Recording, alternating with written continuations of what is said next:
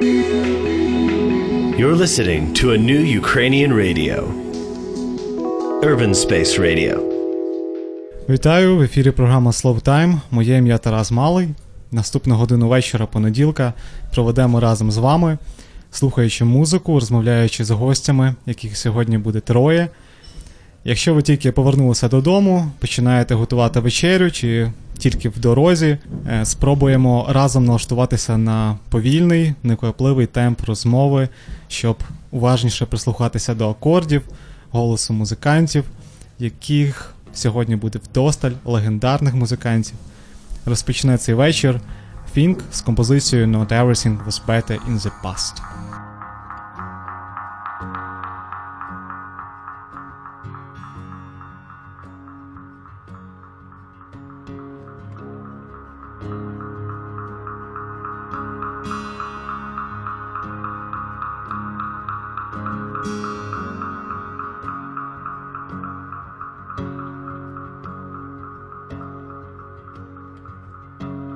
I vintage? Because my life is analog. And is it retro to read on the metro? Put a record on. And is it passe? I ain't seen enough. And is it old school, baby? Still feel stuck. Just a memory.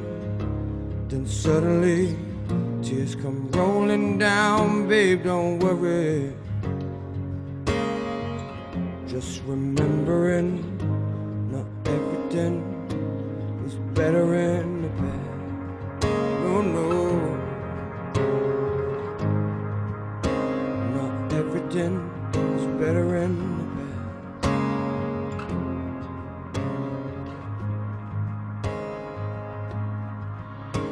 Am I dated? Cause I shout at the waves, asking the questions that'll never get answers for the rest of my day. I'm I jaded by the notches on my belt? All I know is where I've been and how it felt.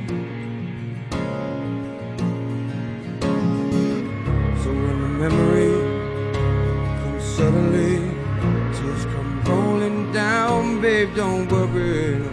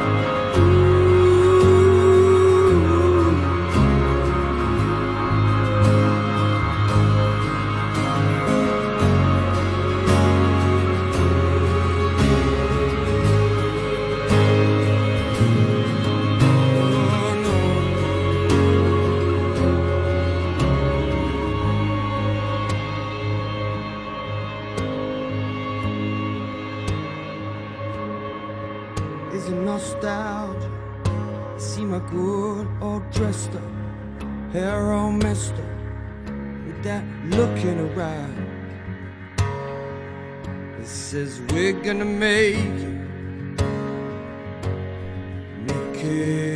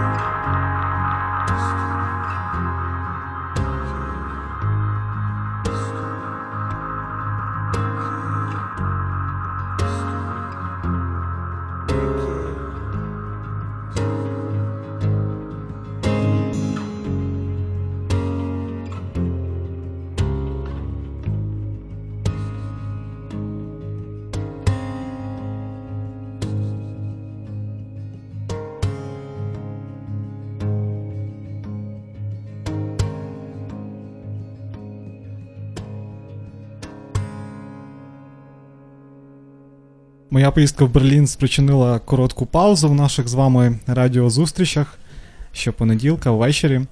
Але гадаю, ми чимало чудових розмов встигнемо провести ще цієї осені в програмі Словтайм. І сьогодні я з великою радістю представляю вам людей, які ділитимуться думками разом з вами, з якими ми б могли провести таку ж зустріч, але не знаю, вдома в когось на кухні, але проводимо її разом з вами, слухачами Urban Space Radio.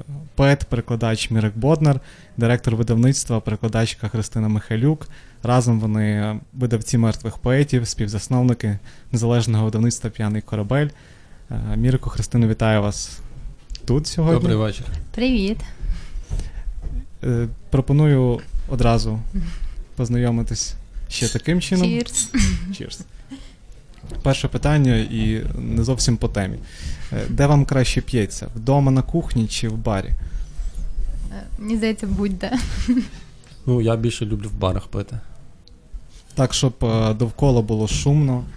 Та, ну, якась є така своя атмосфера пиття в барах, бо вдома я волію працювати.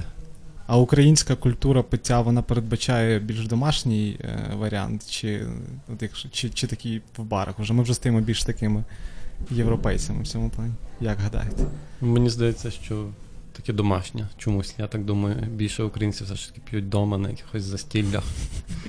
Або, можливо, починається вечір в барі, але продовжується вже в когось вдома. Так, часто трапляється. Сьогоднішній наш герой, е, ще один гість, який до нас приєднається вже зовсім скоро. Також любив випити, випити е, будь-те, де була для цього нагода. Видавництво П'яний корабель не так давно познайомило українських читачів з поезією Васлава Граб'є. За збірку я вам безмежно вдячний. Вже декілька місяців постійно повертаюся до неї. Вона от поряд з ліжком стоїть, інколи навіть читаю їх на ніч вірші. Дуже тішимося, що подобається. Що мене справді зачепило в Граб'є, це те, що він постійно вплітає якісь джазові мелодії, блюзові мелодії в свою поезію. І наступну композицію підбирав от спеціально для вас. Це композиція легендарного джазового музиканта і композитора, трубача Майлза Девіза, е, в якій також можемо почути не менш легендарного Біла Еванса, джазового піаніста. Має ця композиція назву Blue and Green.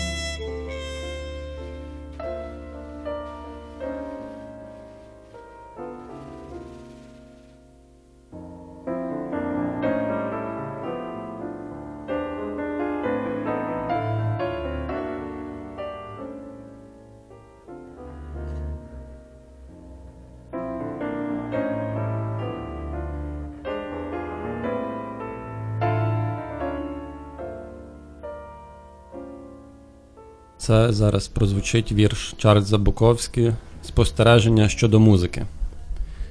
Я провів тисячі ночей, слухаючи симфонічну музику по радіо. Сумніваюся, що є багато людей мого віку, які прослухали стільки класичної музики, як я, навіть тих, хто займається цим професійно. Я не музикознавець, але я маю кілька спостережень. Перше. Ті ж 50-60 класичних композицій грають і грають постійно, безперервно. Друге. Є й інша чудова музика, яку ми ігноруємо на свій страх і ризик. Третє. Друга частина більшості симфоній підходить хіба лише тим, хто страждає безсонням. 4. Камерна музика має повне право вважатися енергійною та розважальною. 5. Мало хто з композиторів знає, як закінчити симфонію, але вступна частина, як і в романах, має завжди неповторний шарм. Шосте. Я віддаю перевагу диригентам, які люблять імпровізувати, а не пуристам, які сліпо підкоряються командам майстра. Сьоме. Звичайно ж, завжди є диригенти з роздутим его, за імпровізацією яких композитор просто зникає. Восьме. Музика дуже схожа на секс, але деякі композитори не можуть кінчити, а інші кінчають надто часто, доводячи себе і слухача до нудьги і виснаження. Дев'яте. Гумор у більшості так званих великих музичних композицій відсутній. Десяте. Найважче погано грати Баха, бо він зробив дуже мало помилок у сфері духу. Одинадцяте. Майже всі симфонії та опери могли б бути коротші. 12. Дуже багато сучасної музики створюється у комфорті університету. Композитор завжди мусить зберігати контакт з реальним життям, щоб писати добре. 13. Музика найпристрасніша форма мистецтва. Я б хотів бути музикантом або композитором. 14. Мало хто з письменників знає, як закінчити вірша на зразок цього. 15. Я знаю. Мірик Боднер щойно для нас е, прочитав переклад вірша Чарльза Буковський. Чарльз Буковський американський поет, романіст і один з найяскравіших авторів Сполучених Штатів Америки минулого століття, і, напевно, один з найпопулярніших е, серед українських читачів. Хоча переклади його романів е, не так давно з'явилися українською в наших книгарнях. Ми про переклади ще поговоримо. Мірику, я тобі дякую за те, що ти цим віршем розпочав наше знайомство з Чарльзом Буковським Дякую в цій програмі. нагоду. Як ви познайомилися з е, автором, якого ми чекаємо в гості? Я почну. Так, звичайно. Е, я добре пам'ятаю, коли я вперше почув про ім'я Буковський. Це був 2005 рік, це був журнал Четвер, 21 номер, здається, хоча можу помилятися, ну десь так. І там в них була така рубрика Час делікатесів. І в цій рубриці виходили всякі рецензії на книжки, на музику якусь. І там була стаття, рецензія Софії Андрухович про Буковське, про його творчість, про його життя. І я прочитав цю рецензію і зразу ж пішов наступного ж дня в книгарню. Тоді це був ще в Івано-Франківську книжковий супермаркет. І знайшов, були його три збірки оповідань. Я їх купив, прочитав і просто закохався в цього автора. Це були збірки питань якої мови? Російською. Російською. Так, більшість Буковський я в своєму житті прочитав саме російською мовою. Ну, власне, і я так само. Е, Хоча от Буковський поет для мене досі залишається менш відомим. Та прикол в тому, що в більшості, майже в усьому світі, Буковський, перш за все, відомий як поет, а вже тоді як е, романіст, прозаїк. А в нас, от в Україні і в Росії, взагалі, як це кажуть, на теренах СНД, цього його більше знають як прозаїка. Хрисю, твоя історія. Мене з Буковським познайомив Мірик. О, Ем, це так мило. Так, це дуже мила історія. Е, Ми почали зустрічатись з Міриком. Він на той час мешкав у Львові, я в Івано-Франківську, і якось я інколи приїжджала до нього, і одного ранку він просто вирішив прочитати мені е, якийсь там фрагмент оповідання. І я просто в такому приємному шоці була. Хто це? Він сказав, що це Буковський. Це було оповідання, здається, зі збірки музика гарячої води, так? І е, ну я чула перед цим це прізвище. Я знала про існування цього автора, але нічого конкретного. І я почула. Почула той фрагмент, захотіла взяти в Мірика всі його, які в нього були книжки. і Я по черзі собі їх брала читати, а потім сама почала купувати, потім читати англійською. Ну, всі всі доступні варіанти спробувала. Ну, У мене теж таке знайомство у Львові з Буковським відбулося. Е, Я пригадую, це був один з останніх днів е, життя власне у Львові. Я вже збирався, переїжджав, сидів на валізах і на прощання вирішив пройтися книгарнями. Ну так, попрощатися з місцями улюбленими. М. І зайшов в одну з книгарень е, поблизу Домінікани. Там багато видань, власне, російською було, і я там побачив якесь дуже хороше видання Буковські е, жінки е, російською, придбав його, е, їхав в дорозі, в поїзді, читав. І так е, було трохи. Ну, на обкладинці, звісно, була позначка 18, нецензурна лексика і всі ці інші штампи, які прикріплюють до книжок Буковських. Мгм. Обов'язково, наче це не очевидно. І читав, і так оглядався, бо поряд їхали старші такі е, люди, і думав, щоб вони раптом не, не подумали, що я отже зовсім з тої поганої молоді. От, е, таким було знайомство з Буковські жінками. І думаю, що композицію, яку ми зараз послухаємо, е, має відношення до Буковської. Називається Drunk and One a Star. Oh, I'm drunk and on a star it hangs above just where I was, holding court while watching over, keeping fort, a midnight soldier. And oh, I'm drunk and on a star that hangs above just where I was going now. Mouth full of laughter, eyes like beams, head full of dreams. You heard my guitar singing as it rises from the earth? and the company it's bringing is beautiful and nothing worse.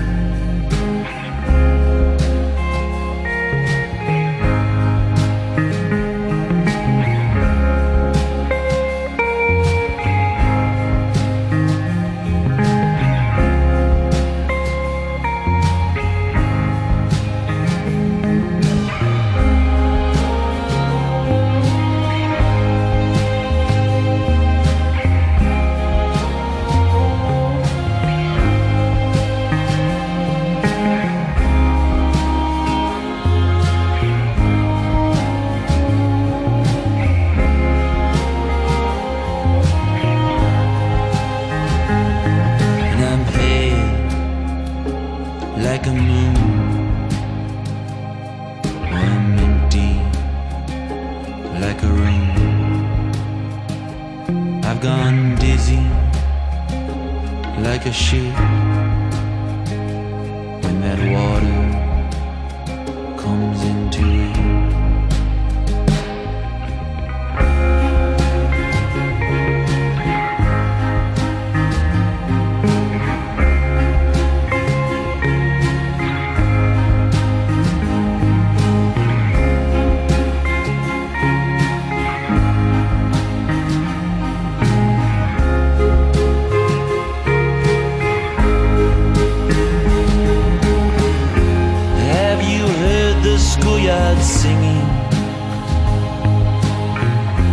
swear they're calling out your name. And beauty is something that's fleeting. It comes to touch, never to claim.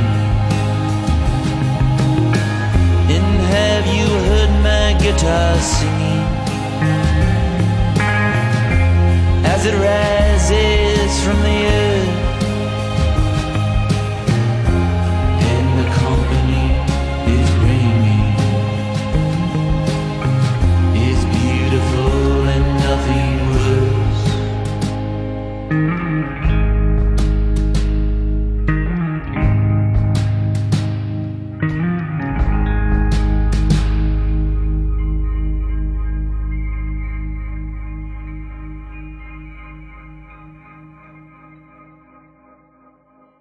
Це програма Словтайм на Urban Space Radio. Моє ім'я Тарас Малий. В гостях у мене на своєрідній радіокухні видавці Мірик Ботнер, Христина Михалюк, видавці незалежного видавництва П'яний корабель. І ми говоримо про автора, який є свого роду улюбленим для нас трьох. Тобто ми обоє готові говорити про нього не одну годину. Е, це Чарльз Буковський. І я тут згадав ще одну історію про знайомство з Чарльзом. Власне, це я не знаю, чи пам'ятаєте ви у Львові таке місце, яке називалося Чарльз Буковський. Ну, Буковський. Так, Це- просто Буковський. Просто Буковський. Я не знаю, це було. Перше місце, куди мене Мірик зводив на побачення У Львові. у Львові. Це дуже екстремально було. Так, Це було екстремальне побачення. Я просто пригадую, що коли вперше туди зайшов, то в мене полетів кий від білярду, а десь посеред, посеред ночі е, хтось ще пробував розмахував е, стільцем, і ми так е, всі оглядалися, може в когось з нас теж потрапить. Пиво У нас було. теж була дуже смішна історія з цим, бо ми прийшли в це Буковське, там було одне вільне місце за великим столом. Ми сіли, щось там замовили. Христя пішла в туалет, вернулася, а за столом сидів я і 12 дівчат, які просто туди підсіли, бо ніде не було де, і половина з них цілувалися. Між собою, не з Міриком. Та, і Христя вернулася і була трохи в шоці. Та, а потім в кінці вони вкрали в нас сигарети. Е, Взагалі сигарети в е, цьому закладі Буковський. е, Дим там переважав над киснем Та, і та, над всім та. іншим. Це був такий туман, львівський туман. Львівський Посеред туман, центру, та, так. та. Дуже круте місце було. Дуже. Та і насправді жаль, що десь зникло воно. Минулого року, здається, якраз власник помер. Мгм. Він власник був теж дуже схожий на Буковський, насправді зовні. Він американцем був, здається, Чи навіть. канадцем. Він з Кан- з Кан- Канади. Так. До Буковський. До Буковський повертаючись, е, от е, десь таким, як був заклад Буковський у Львові, нам здебільшого і е, не знаю, або подають, або продають Буковський в Україні як автора. Такий старий козел, хтивий дід, пияк. Е, не знаю, можна підібрати багато, напевно, таких е, якихось порівнянь, але загалом агресивний е, тип, до якого б ти навряд чи, з яким би ти навряд чи хотів познайомитися на вулиці посеред вечора. Е, і чи це та роль, чи це той образ Буковський, який варто подавати, коли ти хочеш е, познайомити слухачів, е, читачів з Чарльзом Буковським? На вашу думку, це такий хороший маркетинговий хід продавати такого Буковський? Чи це правда, і саме такою і варто подавати? Я не бачу в цьому нічого поганого, і я думаю, що варто, тому що Буковський сам плекав цей свій образ, і навіть якщо йому може потім це вже не подобалось, то він мусив з цим жити, бо його, він сам себе таким описав, він сам поводився так, він напивався на читаннях в аеропортах, позорився, бився і. Так, але потім, коли люди відкривають його книжки і читають, то бачать, що може бути ще гірше.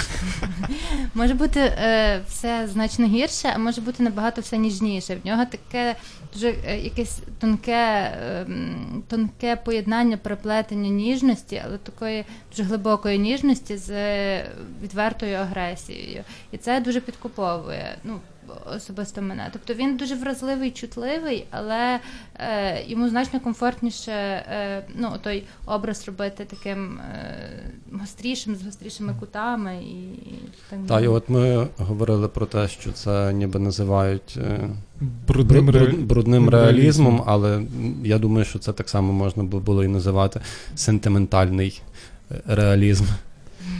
Ну, тобто, головна фішка е, Буковський в тому, що це вміння говорити про складні е, речі, які нас оточують в житті простими словами. Інколи ці слова настільки прості, що перетворюються в е, мат, лайку і таку нецензурщину відверту.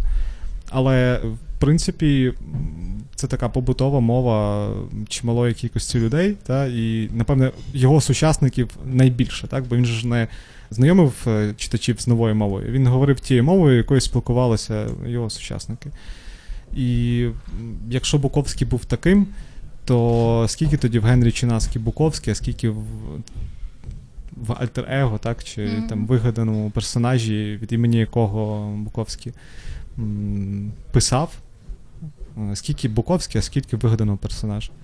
Це таки наскільки хотів Мені бути. здається, що Буковський е, ставили йому це запитання, і я не пам'ятаю, що він відповів, але десь він казав, ну, відсотків 85. Мгм. Там його, а 15 е, е, відсотків видумано. Того, ким би він все-таки, можливо, хотів ще бути. Так, так. Е, Ще про мову така ремарка. Мені здається, що він просто е, не додавав ніяких штучних нашарувань до мови. Він справді ніби е, говорив тією мовою, якою е, ну, тобто затрачував мінімальні зусилля мовні для того, щоб передати. Ну, на позір вони виглядали Мгм. мінімальними, але насправді це дуже е, глибоке відчуття, щоб передати такими простими словами. Але він просто без цієї ж зовнішньої пафосної якоїсь такої штуки подавав свої думки без, без літературщини. Тобто, перше, за що ми можемо справді цінувати Буковський як автора, це за оцю простоту і непафосність. Тобто те, Так. яким він був, таким він і представляв себе читачам. Мгм. Це перша така якась основна штука, про яку ми можемо говорити. Простий говорить мовою, яка зрозуміла, навіть якщо вона е, для когось може бути вразливою. Мгм. І не виправдовував себе. Він не жалів себе. Він не жалів нікого, але й себе він теж ніколи не жалів. Тобто він не придумував якихось ну, відмазок. Та життя складне, ну Так. так і є. Е, Я думаю, що в Буковській не було е, якихось планів, е, навіть літературних, тобто він не був тією людиною, яку називаєш там от автор професійний, е, пише, працює з видавництвами. Це зовсім не той тип, не зовсім не, не та історія. Е, Не було якогось плану. Воно все ставалося інколи дуже спонтанно, випадково. Ну, зрештою, він хотів, він хотів постійно писати, він хотів видаватись, але до того е, моменту, як е, до нього не звернувся е, Дж- Джордж Мартін? Мартін та Джордж Мартін з цією пропозицією. До нього прийшов видавець Так. Джон Мартін і сказав, що я заради тебе засновую видавництво.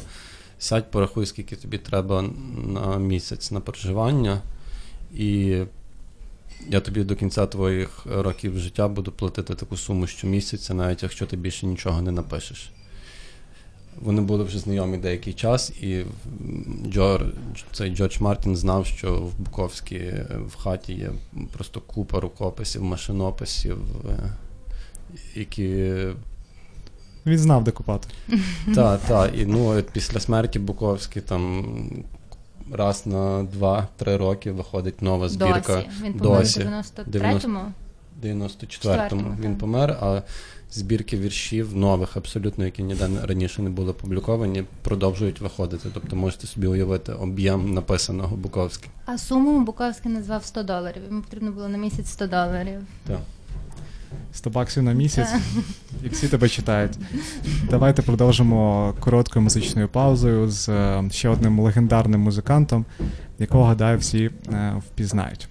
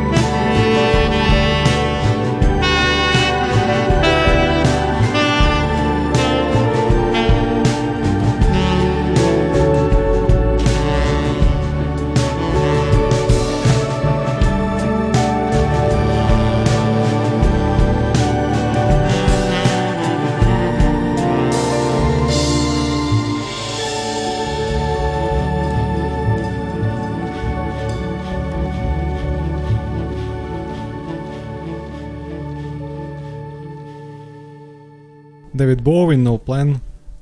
Щойно в ефірі Urban Space Radio прослухали. В е, музичній паузі ми з гостями говорили про те, е, цікаво, хто купував Чарльзу Буковський їсти та пиво. Можливо, це були його жінки, можливо, його фанати, можливо, сам він інколи вибирався вже в старості і щось купував собі сам. Ну, здебільшого, напевно, все-таки пиво. От. І є в Буковській ще яка така риса, яка цікаво ді приваблює, якась така абсолютно непостійність, неприв'язаність до чогось. Тобто життя це життя, воно сьогодні відбувається. Сьогодні я п'ю, сьогодні я пашу, сьогодні я працюю.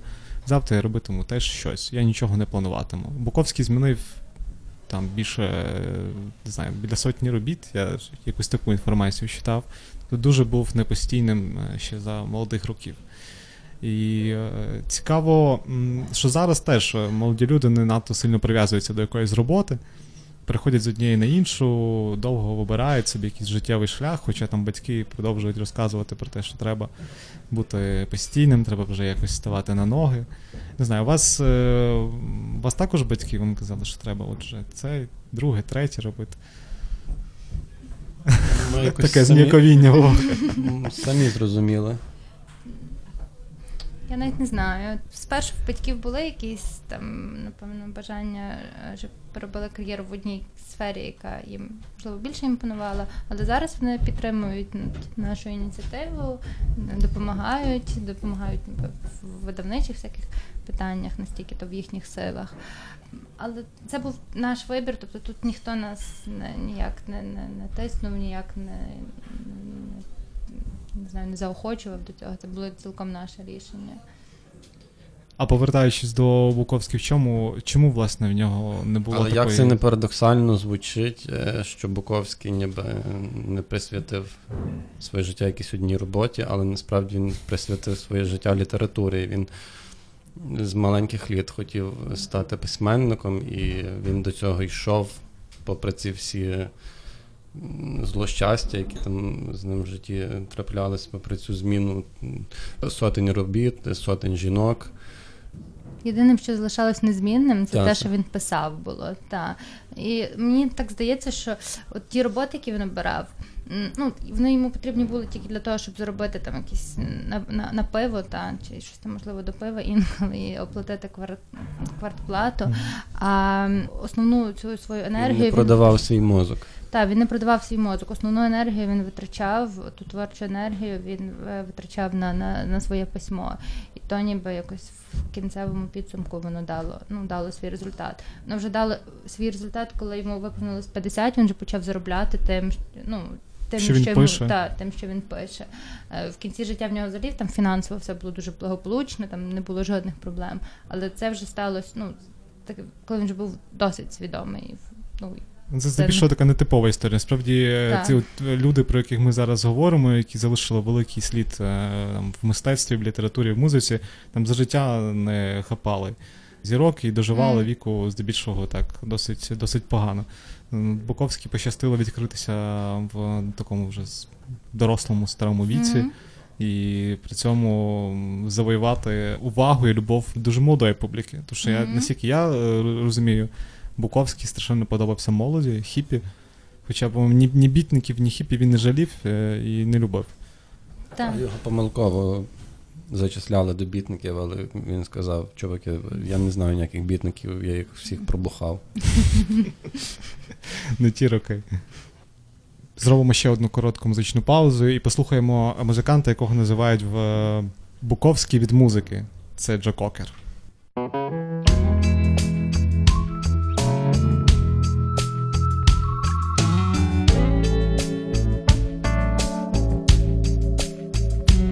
Sunday morning, I heard the preacher say, Thou shalt not kill. I don't wanna hear nothing else about killing, and that is God's will. Cause our children are watching us. They their trust in us. They're going to be like us.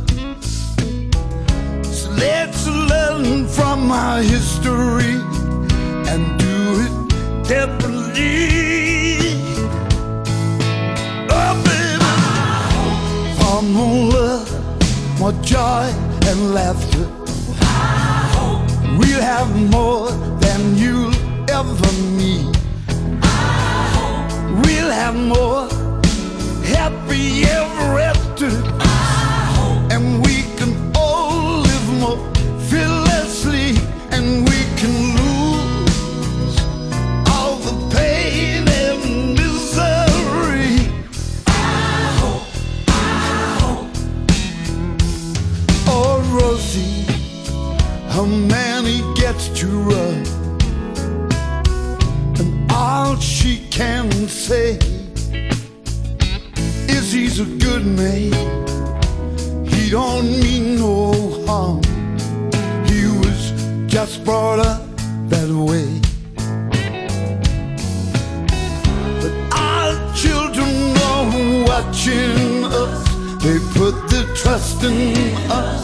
They're gonna be like us. It's okay for us to disagree sığır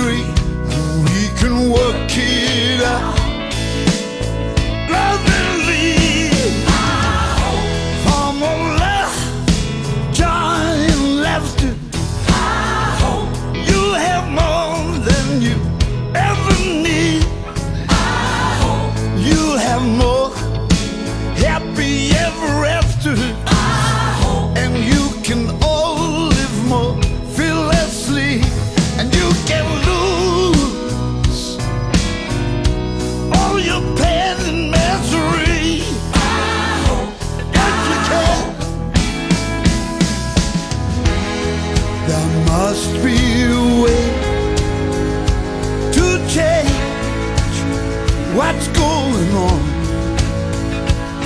Oh no. I don't have all the answers. But one thing, for more oh, oh, love, more joy and laughter,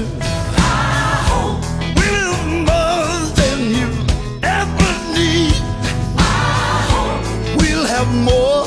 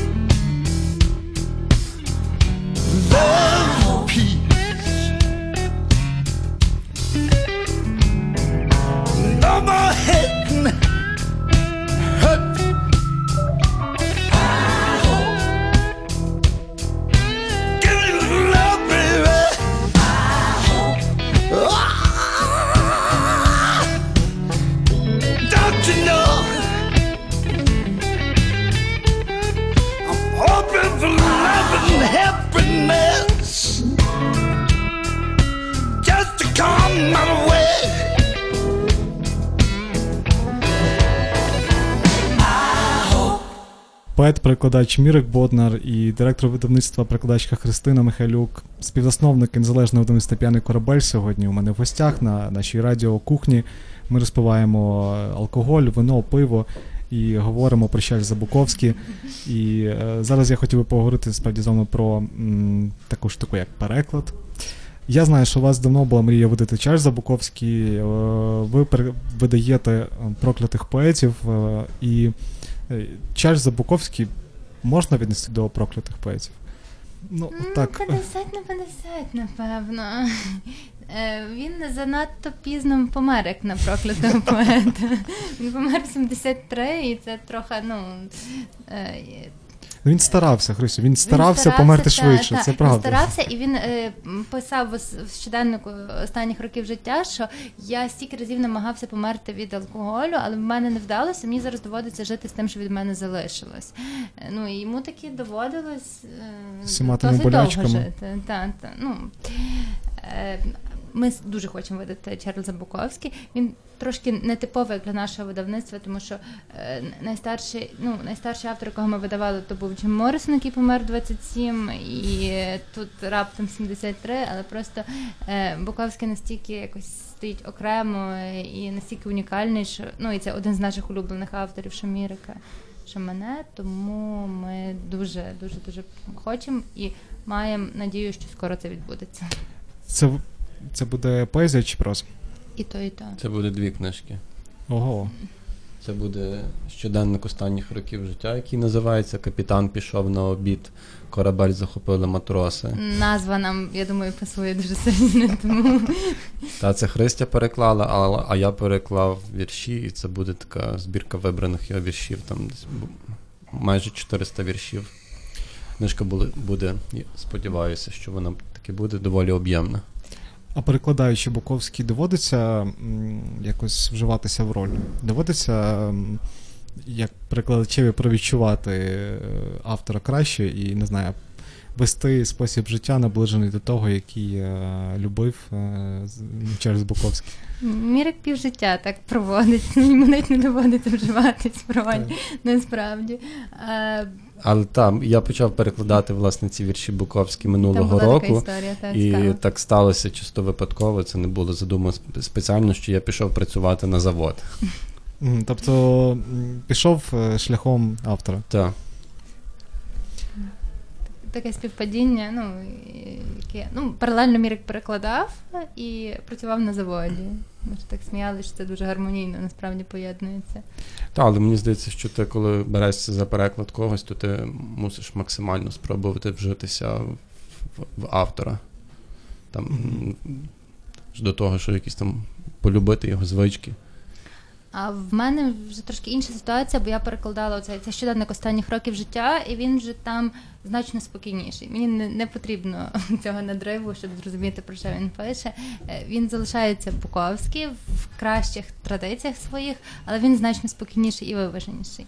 І мені А і що вражає в цьому? текст дуже до мене заговорив. Що вражає в цьому щоденнику, це що він завершив його за рік до смерті, М. і що в нього ясність думки зберігалася до, до останніх років. Іронія, ясність думки, самоіронія. Тобто він такий ж крутий, як і був в молодості, він таким був і е, на старость. Тобто це така дуже природня і гармонійна старість. Стара, але перевірена часом рок-зірка в літературі. Так, так, так, так. Христя, коли ти говориш про Буковський, я відчуваю, що в ньому більше ніжності, ніж такої грубої чоловічості. Коли Мірик говорить, то я відчуваю, що в ньому більше письменника, ніж е, м, якогось е, культового автора, про якого ми зараз говоримо. Мірик говорить більше про літературу, ти говориш більше про чоловіка, який був ніжним. І це дуже цікаво, тому що це дуже по-різному звучить. Кожен знаходить те, що він хоче там, напевно, знайти. І в Буковській дуже ну, такий е, благодатний. головне, що в Буковській воно все- все воно є. все є. Та. Я можу знайти це, Мірик може знайти те, що йому подобається. Я думаю, що ну, багато хто з читачів ще знайде інші якісь грані, які ми не бачимо. Ми справимося, але можемо дещо теж не помічаємо. Ще в минулому році е, в програмі Словтайм я згадував про Чарльза Буковський, про його любов до музики. Е, ви сьогодні нагадали мені про те, що Буковський любив класичну музику, і в мене є композиція, я не знаю, вона буде достатньо експериментальною навіть для програми Словтайм. і Я сподіваюся, що наші слухачі е, будуть уважними. уважними до цієї композиції. Це Дніпровський маленький оркестр Дзьоб.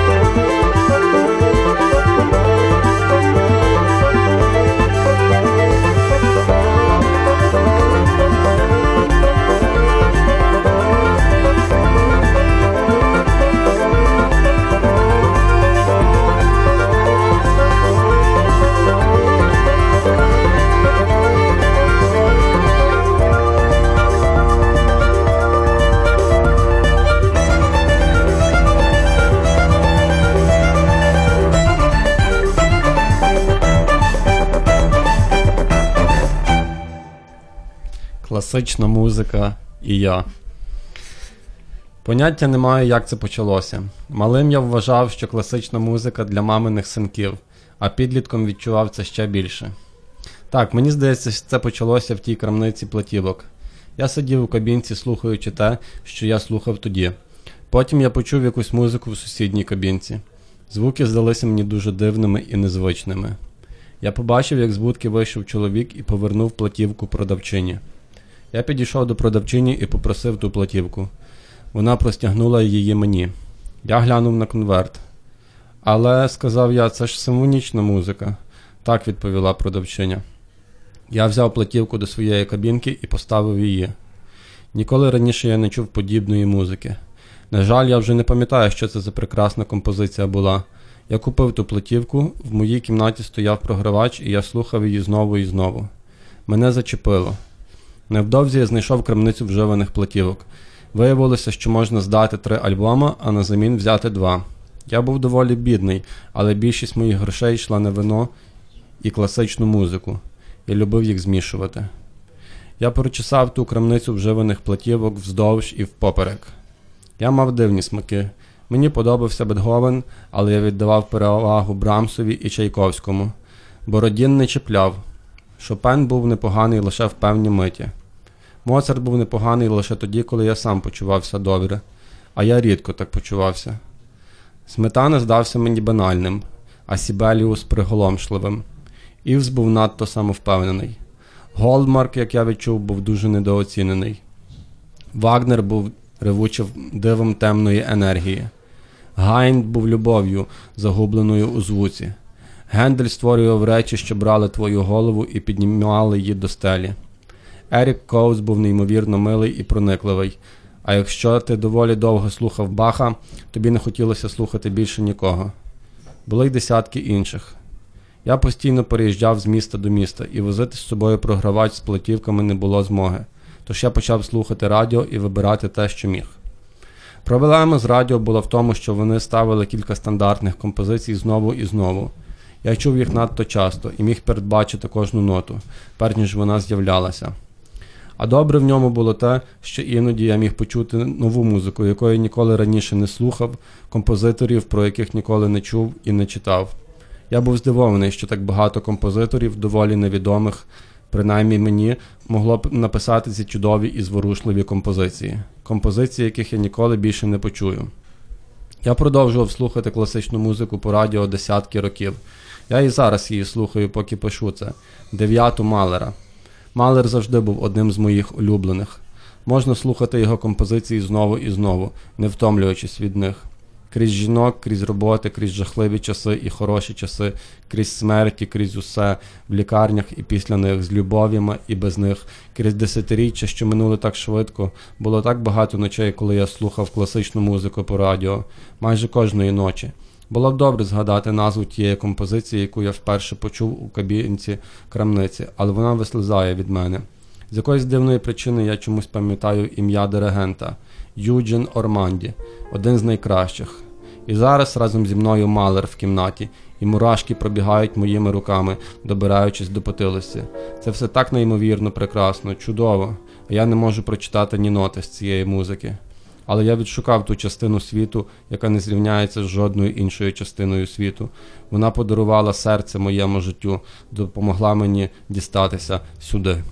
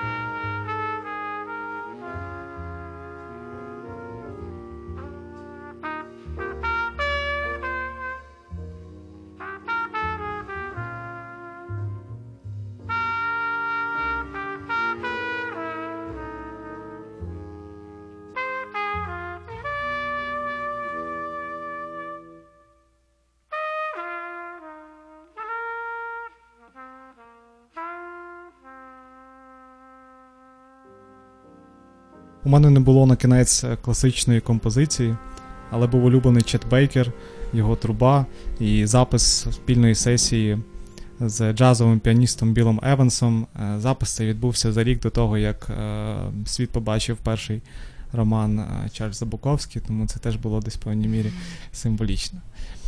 У мене сьогодні в гостях Мірик Боднар, Христина Михайлюк, співзасновники незалежного видавництва П'яний корабель і Чарльз Буковський, який запізнився на сьогоднішній ефір, але е, я думаю, що ми е, не злим таким словом говорили про цього автора, а про автора, якого усі троє любимо. Е, Наш е, цей квартирник чи така радіокухня потихеньку е, закривається, але пропоную нам згадати ще раз про Чарльза, і кожен, можливо, скаже, за що, власне, е, варто читати Буковський, і що у ньому варто знайти, якщо шукаєте. Бо кажуть, що Буковський не дає відповідей, але щось таки е, подобається людям в ньому. Він дає правильне запитання, мабуть. Я його люблю за чистоту, за відсутність фальші. А я за щирість та відвертість і за те, що він говорить про ті речі, з якими ми стикаємося кожен день, але деякі люди чомусь е, бояться про них говорити вголос. Я напевно скажу, що Буковський е, був тим першим автором, який е, мені продемонстрував, як можна в літературі е, не ділити все на чорне і біле, тобто грубість і ніжність, е, і що завжди є ще маса різних інших емоцій, які ми проявляємо одне до одного в житті. І просто варто пам'ятати, що ближні часто заслуговують на на любов, любов, якої Чарльз Буковський насправді завжди хотів ще там з молодих років, яка не завжди йому давалася легко. І що це автор, про якого ми сьогодні могли годину говорити е, в цій радіостудії Urban Space Radio. А, І за те, що Чарльз Буковський людина, яка дуже вірила у справедливість добро. Mm-hmm. От, І сподіваюся, що якби він такий не запізнився на сьогоднішній ефір, йому б з нами було не нудно. Ну, алкоголь у нас принаймні був. От. Христина Михайлюк, Мірик Ботнер. Е, сьогодні були у мене в гостях на програмі Slow Time, Urban Space Radio. Дякую, що що прийшли. Дякуємо за цю розмову. Дякуємо навзаєм. Дякуємо за запрошення. Дякую слухачам нашим. Гарного вам тижня. Будьте здорові, почуємось.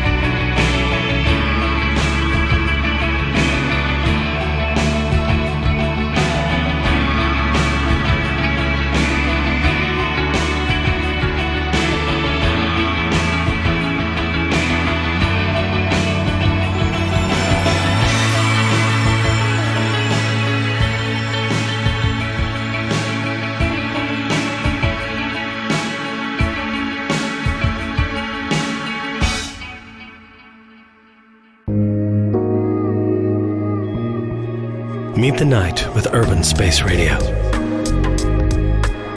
We are on the air every single day